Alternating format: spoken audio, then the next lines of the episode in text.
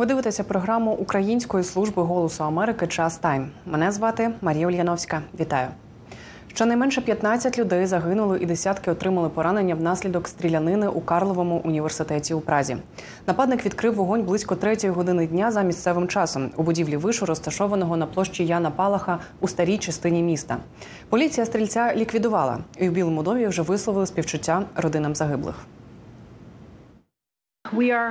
Ми знаємо про жахливу стрілянину, яка сталася в Карловому університеті в Празі, внаслідок якої загинули щонайменше 15 людей, і десятки отримали поранення. Президент і перша леді моляться за родини, які втратили близьких, і за всіх інших, хто постраждав від безглуздого акту насильства. Від імені Сполучених Штатів ми висловлюємо наші співчуття. а Також бажаємо тим, хто пережив цю трагічну подію швидшого одужання. Федеральні органи влади перебувають у контакті з чеськими правоохоронцями, які розслідують інцидент, і ми готові надати додаткову підтримку за потреби. Детальніше про цю подію ми поговоримо із місця подій із е, журналістом Радіо Свобода Ростиславом Хотином. Ростиславе, вітаю вас. Розкажіть, будь ласка, що відомо наразі про інцидент? Ну, відомо те, що е, людина, яка це вчинила, яку підозрюють вчиненні цього ці, цього злочину, він йому 24 роки. Він е, залишив вранці своє село неподалік Праги, відправився до самого Карлового університету. Це найбільший і найпрестижніший вуз Чеської Республіки, і там на е, філософському факультеті відкрив стрілянину по студентах. Якраз лекції були в цей час. Зрозуміло, от загинуло 15, принаймні 15 людей. як Каже поліція ще понад 20 20 перебувають під медичним наглядом наглядом лікарів. У нього була зброя з оптикою автоматична, і е, він був браний в чорне. Його оцінюють як людину нестабільну емоційно, тому що в селі, де він залишив, яке він залишив вранці, свій дім. Е, батько потім його був знайдений е, вбитим. Очевидно, його підозрюють тому, що він вбив власного батька. Поліція ліквідувала, як було сказано е, на акаунті в соцмережах праської поліції. Поліція ліквідувала нападника з одним даними його вбили.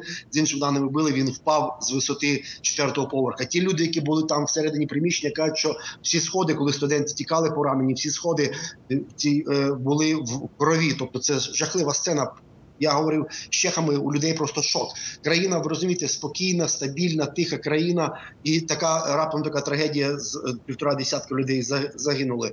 Як каже міністр внутрішніх справ Чеської Республіки Вітра Кушан, е, е, цей інцидент буде мати серйозні наслідки, очевидно, в плані якоїсь охорони, безпекових заходів, але він не пов'язує це з якимось і нападника з міжнародним тероризмом. Прем'єр-міністр Чехії е, Петр Фіала перервав поїздку в регіони, повернувся до Чехії. Прямо от зараз в ці хвилини відбувається екстрене засідання чеського уряду, яке обговорює цей цю трагедію, цей інцидент.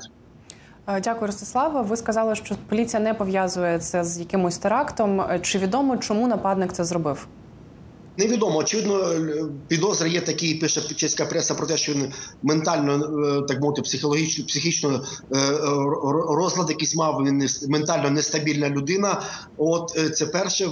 Також чеська преса вже спекулює про те, що він нібито вів російською мовою якийсь аккаунт в соцмережах вів, от який хейт спіч, такі так мовити, мову ворожнечі, ненависті якусь вживав. От більше про нього невідомо. 24 роки.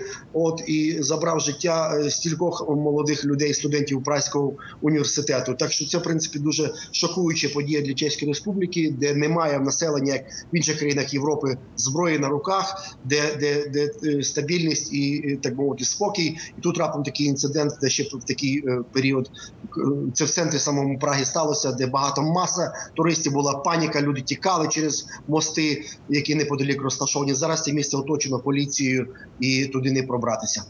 Ростислава, а розкажіть, яка е, як виглядає Прага зараз? Е, чи є якась паніка, чи продовжують евакуацію, чи людей вже відпустили? Що що відомо на зараз? Я був я був в двох кварталах від цього проїздив це місце в двох кварталах. Тобто вже поліцейські машини стоять, туди не пропускають людей. От е, розумієте, Прага стала останні роки, останні 10, може 20 років місцем е, цілодоб, цілорічного е, туризму. Тобто, це не тільки літко людей, маса туристів в центрі Праги. І взимку також на різдвяний період приїздить дуже багато людей. Була паніка. Люди тікали Карловим мостом, е, втікаючи в місце інциденту через Манесу міст, який там поруч розташований. Також була паніка. Тікали. Зараз це місце оточено поліцією. Туди не проїхати машиною, не пройти. І публічний транспорт, громадський транспорт також так би мовити перенацілений на інші маршрути. Так що там, в принципі, все поліцією оточено. Дякую вам, Ростислава. Знаємо, що цю подію вже називають однією з найбільш трагічних е, за останній час в Європі. Ви також бережіться. Я нагадаю, що про подію у Празі нам розповідав журналіст Радіо Свобода Ростислав Хотин.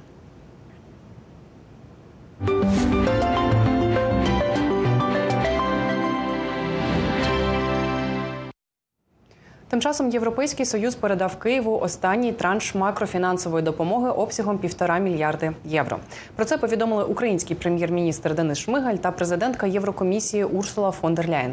Загалом ця допомога на 2023 рік складала 18 мільярдів євро. Цього року ЄС став найбільшим донором прямої бюджетної підтримки України, і він покрив понад 45% потреб у зовнішньому фінансуванні. Урсула фон дер Ляйн закликала країни ЄС дійти згоди, щоб і надалі надавати Україні підтримку необхідну їй для відновлення, відбудови та реформ. Ми стоїмо на боці нашого друга, сусіда і майбутнього члена, наголосила вона. Своєю чергою європейський комісар із торгівлі Валдіс Домбровскіс також заявив, що наступним кроком має бути якнайшвидше запровадження програми фінансування України на 2024-2027 роки. Цю грошову підтримку у 50 мільярдів євро лідери ЄС мали намір схвалити ще на саміті у грудні. Однак Угорщина таке рішення заблокувала. Водночас, у четвер на прес-конференції в Будапешті прем'єр-міністр Угорщини Віктор Орбан заявив, що прийняв запрошення президента України Володимира Зеленського провести двосторонню зустріч. Це відбудеться вперше від початку повномасштабної російської війни в Україні. Більше про вплив Угорщини та на те, як ЄС допомагає Україні та чи зміниться політика Орбана. Ми спілкувалися із директором інституту центральноєвропейської стратегії Дмитром Тужанським. Дивіться більше про це у програмі брифінг на Ютубі та сайті Голосу Америки Українською. Що ж до розгляду питання фінансування для України, ЄС до нього повернеться вже у січні наступного року. Таким чином виходить, що допомога для України на наступний рік досі не затверджена ні у Європі, ні у Сполучених Штатах.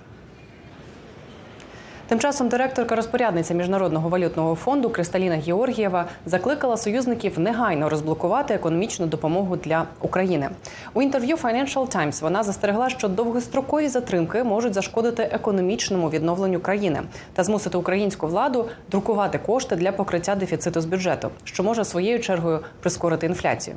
Більше про те, скільки може протриматись Україна без зовнішньої допомоги та як зберегти стабільність економіки, розпитаємо в моєї колеги Оксани Бедратенко. Оксана, привіт. Вітаю, Марію. Скажи, будь ласка, як довго може протриматись українська економіка без фінансових пакетів допомоги від донорів, і як це вплине на життя людей? Так, справді Марія, як ти заявила, наприкінці року Україна отримала від донорів 900 мільйонів доларів. Це від міжнародного валютного фонду транш, а також півтора мільярда євро зараз від Європейського союзу. Однак великі пакети допомоги поки не затверджені ні в ЄС, ні в Сполучених Штатах. І в Сполучених Штатах конгресмени поки не можуть домовитися щодо допомоги Україні через внутрішньополітичні питання в європейському. Союзі проти допомоги поки що виступає Угорщина. Однак в міжнародному валютному фонді переконані, що і ЄС і США затвердять е, значні пакети допомоги е, вже у е, першому кварталі наступного року, тобто незабаром. А пакети потреба в цих грошах величезна. Це 40 мільярдів доларів щороку. Про такі оцінки, про перспективи затвердження допомоги зі мною поділився директор Європейського департаменту міжнародного валютного фонду Альфред Кемер в інтерв'ю сьогодні. Повну версію інтерв'ю ви зможете подивитися на голосі Америки незабаром. А зараз давайте послухаємо, що він говорив саме про допомогу Україні.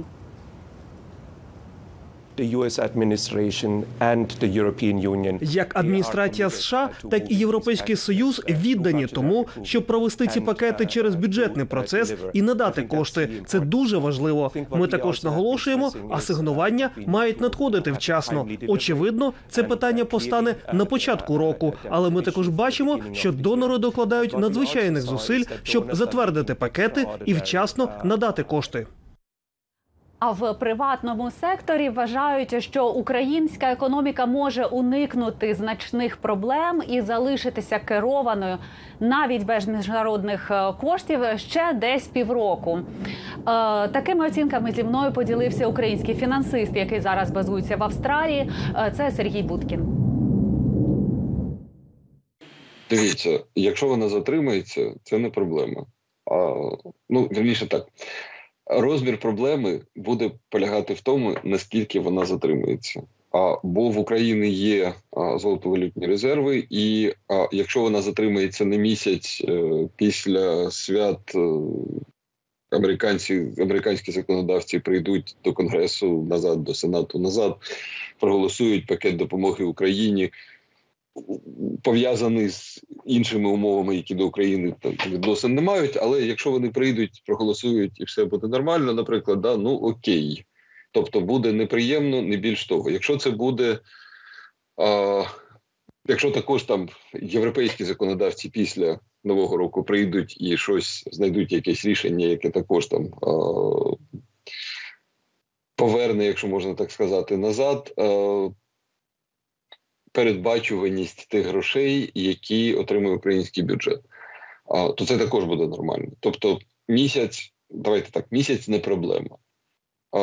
Два-три місяці теоретично не проблема, але це буде вже дійсно сильно давати свої, свій вплив на золотовалютні резерви країни. Власне, український міністр фінансів Сергій Марченко говорить про те, що потрібно покладатись більше на внутрішні ресурси через таку невизначеність щодо допомоги серед партнерів. Що саме він має на увазі? Так, Марія йдеться саме про. Насамперед податкові надходження, тобто надходження на е, під, приватні підприємства, на приватний сектор. А для того, щоб приватний сектор працював, створював робочі місця, і потрібна ця макроекономічна стабільність. Е, яку е, забезпечують гроші е, міжнародних донорів. Зараз багато інвесторів дивляться на Україну, оцінюють, планують свої інвестиції на післявоєнний період. Однак, вже деякі з інвесторів інвестують, вкладають в економіку України навіть у час війни, каже Буткін. Ми бачимо інтерес тих, хто вже є в Україні. Такі компанії, які вже давно присутні в Україні, які вже мають тут великий бізнес. Вони а до речі. Зацікавлені навіть в тому, щоб зараз інвестувати. Найкращий, мені здається, приклад це Nestlé, яка почала будувати нову фабрику а, на Волині, і це перша велика інвестиція під час війни, і друга буде оголошена наприкінці на початку 2024 року. Я думаю, що в 2024 році будуть і інвестиції Greenfield, тобто побудову нового виробництва, і інвестиції в купівлю існуючих компаній а, великими іноземними компаніями, але на 99% це будуть тільки ті, хто вже присутні в Україні. Оксано, ми бачимо дійсно, що компанії вже інвестують до України, але от як вони зменшують ці ризики війни для своїх інвестицій? Розкажи, будь ласка, так напевно, ризик війни це е, щось найбільш непередбачуване, з чим можна зіткнутися. Е, зараз е, міжнародні організації започаткували низку програм для того, щоб страхувати ці воєнні ризики. Е, це програми і американської е, корпорації фінансування розвитку, е, і світового банку, європейського банку реконструкції розвитку. Однак не всі з них уже працюють і дають результат, каже український фінансист. На жаль, зараз немає якогось якоїсь системної програми, де було б зрозуміло, от є вікно, ти пішов туди, ти заплатив X, Y, Z, там стільки то грошей, в залежності від того, де ти розташований, де розташоване твоє виробництво, а де воно є взагалі. От і після того ти отримав е, якийсь страховий поліс, який буде тебе захищати від негараздів, які будуть пов'язані з війною, починаючи від шахедів, закінчуючи е, тим, що в тебе може порушитися весь ланцюг того, як ти просто продаєш свою продукцію або отримуєш свої якісь компоненти для свого виробництва в країні. А є окремі випадки. А перший випадок це власне Неслі, які отримали, були першими взагалі, хто отримав військову а, страховку. Це було від швейцарського уряду, і а, казали, що це започатковує взагалі їхню програму страхування а, тих компаній зі Швейцарії, які будуть інвестувати в Україну.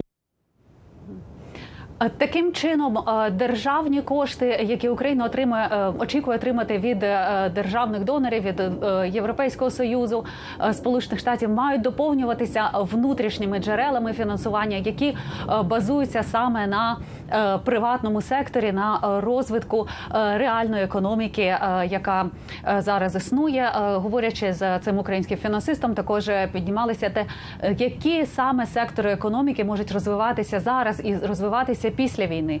І е, звичайно, це традиційні е, сектори, е, такі як видобуток залізної руди, сировина для металургії, це аграрне господарство сільське господарство зараз отримало певним чином нове дихання після того, як було розблоковано експорт зерна через Чорне море. А також це it сектор, де українці виконують замовлення навіть міжнародних компаній, Е, і не можна оминути увагою е, військово-промисловий комплекс, який е, починає розвиватися. І на думку Сергія Будкіна, саме зараз йде ця нова хвиля, коли ми бачимо реальний розвиток і військово-промислового комплексу. Однак, коли я говорила з міжнародними фінансистами, з міжнародним валютним фондом, світовим банком, вони всі наголошують наскільки важливим є макроекономічна стабільність і наскільки великою заслугою українського уряду, як мені сказали, зокрема в МВФ, є саме те, е, що е, була забезпечена ця стабільність і валютного курсу і зниження інфляції. Дякую тобі дуже, Оксана, за цей фаховий аналіз. Я нагадаю, що про фінансову допомогу для України та економічну ситуацію нам розповідала моя колега Оксана Бодратенко. Дякую, Марій.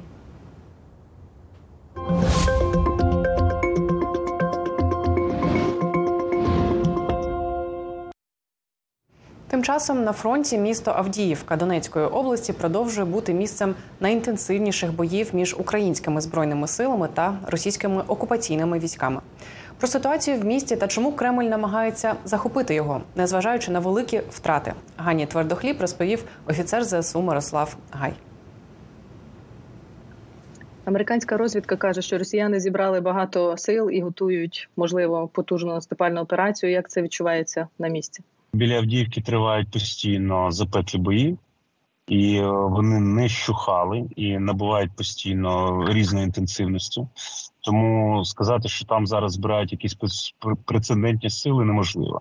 Ми бачимо, що Авдіївка є певним таким е, головним напрямком удару. Е, Я вбачаю особисто, що військово-політичне керівництво Росії поставило військово-політичні цілі, тобто політичні цілі які досягаються військовою метою, військовими засобами. Росіяни кожного дня проводять наступальні дії на основних напрямках. От головний удар за нашими оцінками це Авдіївка. Ну, Це видно просто по силам та засобам, які застосовуються. От є також проблемні питання під Бахмутом, Куп'янськом. Ну і Роботіно, де відбувався наш, умовно кажучи, наступ. От, але е, з тих питань, що я знаю, ви розумієте, що кожен солдат бачить е, окоп, як би ситуацію свого окопу. Да? Я бачу це Авдіївку і Бахмут. Там постійно йдуть наступальні дії щодня. От контрнаступальні дії, така постійна возня застосуванням артилерії, великої кількості дронів і ну багато чого. Як виглядає ситуація з боєприпасами? Чи відчуваєте ви вже брак їх через те, що пакети допомоги американської, зокрема, менші? Те, що Сполучені Штати Америки можуть виготовляти за рік, це оцінка на минулий рік. От це те, що Збройні Сили України витрачають на за два тижні. Тобто всі потужності Сполучених Штатів по виготовленню боєприпасів, наприклад, калібру 155, на минулий рік це фактично наші витрати за два тижні.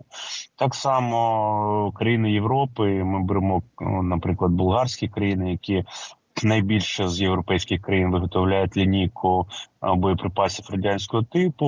Вони за рік можуть виготовляти всіма своїми заводами, які виготовляють боєприпаси, те, що у нас іде в середньому за два тижні місяць, умовно кажучи. Оце в середньому. Ну от у росіян теж є проблеми з боєприпасами, але у них великі запаси е, ще радянського союзу, які вони ну, достатньо сильно вичерпали за моїми даними. Більше 7 мільйонів е, калібрів вони е, витратили. Калібри мається на увазі е, постріли е, радянського зразка, крупнокаліберної артилерії. От е, тому я думаю, Путін і шукав зараз в північній Кореї, Китаї можливості якось поповнювати запаси, і вони зараз намагаються їх виготовляти. Це не високоточне озброєння, але його багато. Чи виглядає зараз війна як перехід в оборону? Е, і Мені хотілося б це логічно, це було правильне рішення на цьому етапі цієї війни.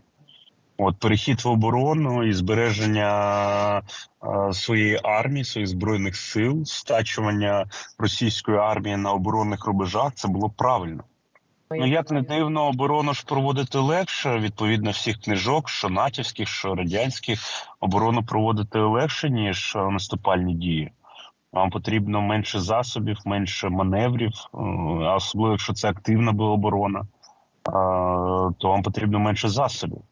І тому зараз було б логічно війти в стан оборони і тримати це, тому що у росіян теж насправді потенціал обмежений. У них є людський потенціал, але е, ми бачимо, що немає домінування в повітрі зараз. От у нас є певний паритет, і настав певний паритет по артилерійським снарядам. Ну не на кожному напрямку, але ми бачимо, що він певно є. От тепер питання в тому, що в чому Росія перемагає. У них е, більший потенціал людський. От, Саме хотіла питати про- про людей, тому що всюди пройшлася ваша фраза про розвалений інститут мобілізації. Як це виглядає сьогодні? Ну, дивіться, е, е, взагалі інститут мобілізації він руйнувався достатньо довго. От перші пропозиції перейти повністю на контрактну армію, відмовитися від строкової служби.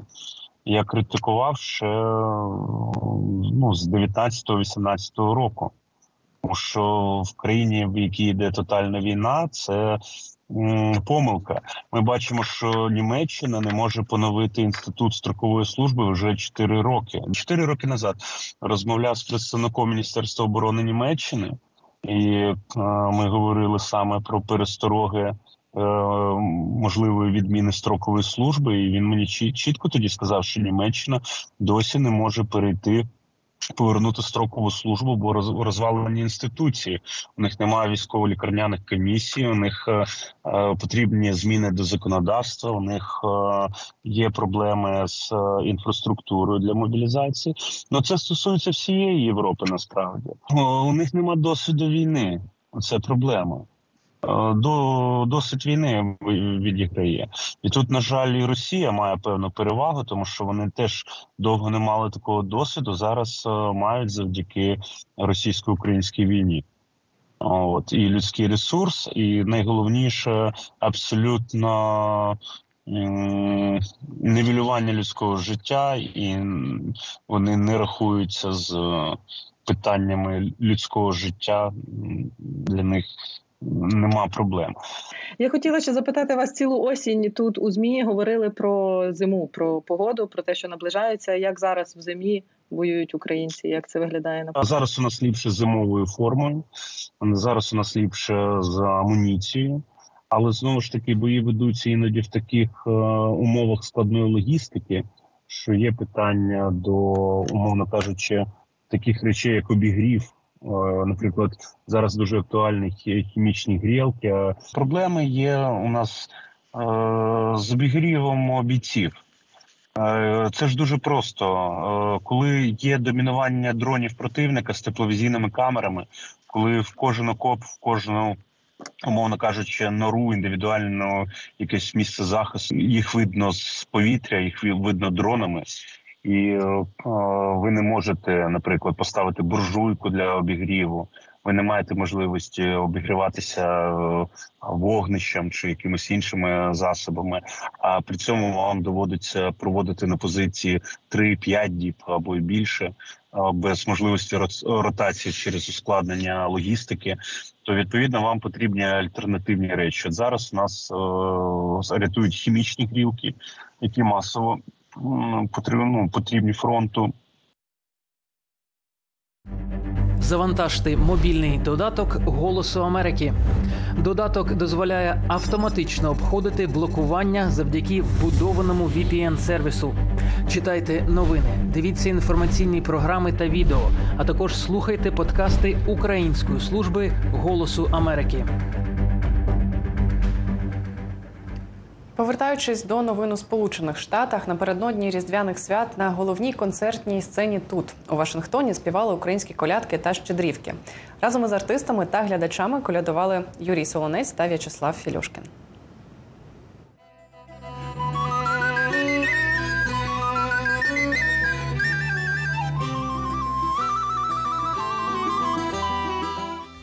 Вашингтон, округ Колумбія, на сцені провідного залу столиці Сполучених Штатів, центру Кеннеді, звучать українські колядки. Музичний колектив Гердан презентує глядачам святкову програму Магія українського різдва. У репертуарі гуцульські колядки, щедрівки зі сходу центру України та інструментальні композиції. На сцені центру Кеннеді Гердан виступає не вперше, розповідає солістка колективу та його співзасновниця Соломія Горохівська. Цьогорічна програма Магія українського різдва для виконавців має особливе символічне значення. І тому ми назвали магія українського різдва, тому що ми надіємося, що ця магія українського різдва принесе Україні перемогу, і що українці будуть нарешті святкувати в повну силу, а не під звуки сирен. Щоб глядачі могли дізнатися більше про українську культуру, Соломія пояснює їм зміст та значення пісень англійською мовою. Колядники співають у неділю вранці сонце зійшло і розквітли вишневі сади.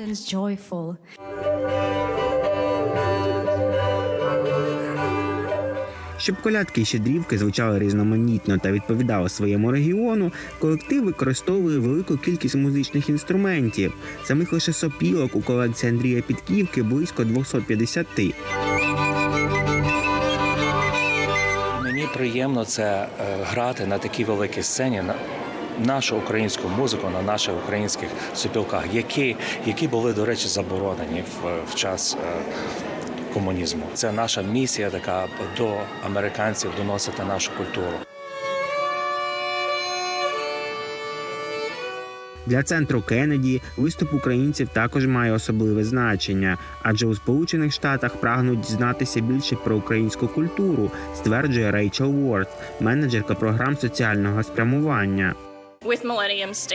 У центрі Кеннеді загалом ми завжди зацікавлені в тому, щоб запропонувати широкий спектр культур із усієї країни, і ми постійно працюємо над цим. Це не разовий захід. Ми працюємо і продовжуємо працювати з представниками різних народів.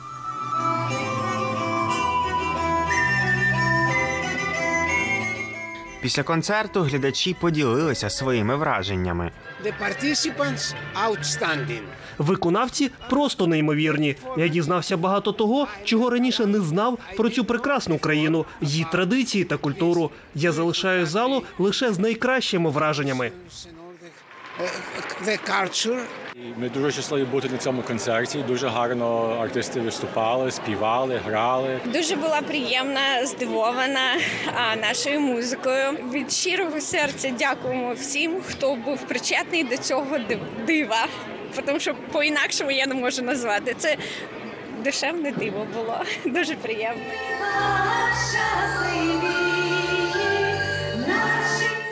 Юрій Солонець, В'ячеслав Філюшкін, Голос Америки.